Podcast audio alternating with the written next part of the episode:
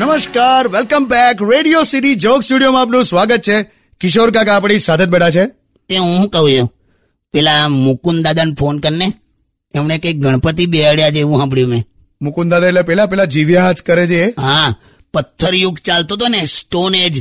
ત્યારે મૂર્તિ બનાવતા હતા લગાડ ને લગાડ અત્યારે જીવતા હોય તો સારું પકી હવારે તો કુંડામાં પાણી રેડતા હતા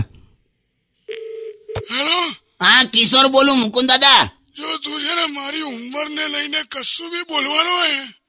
તો મૂકી દેજે ના નહીં બોલું બા આ ગણપતિ બેહડ્યા તમે તો સાંજે દર્શન કરવા આવું એમ અરે આવ આવ સરસ ભજન સંભળાવું તને હેલો હેલો ઓ ભાઈ આ ઉભો રહે ને. ભજન સંભળ વક્ર ચુંડ મહાકાય શું હેલો હું થયું લા બધું આ ચોખ્ઠું બહાર આવી ગયું હે ચોખ્ઠું ઉપર ફરી નાખવું પડશે થઈ ગયું હા હા પણ વક્રતુંડ મહાકાય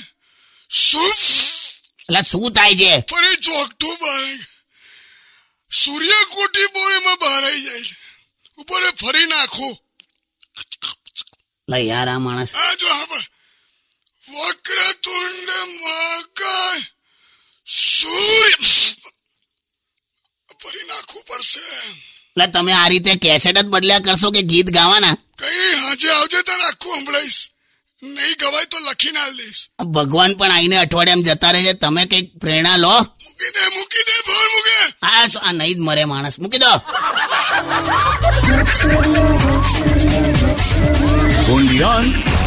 Radio City.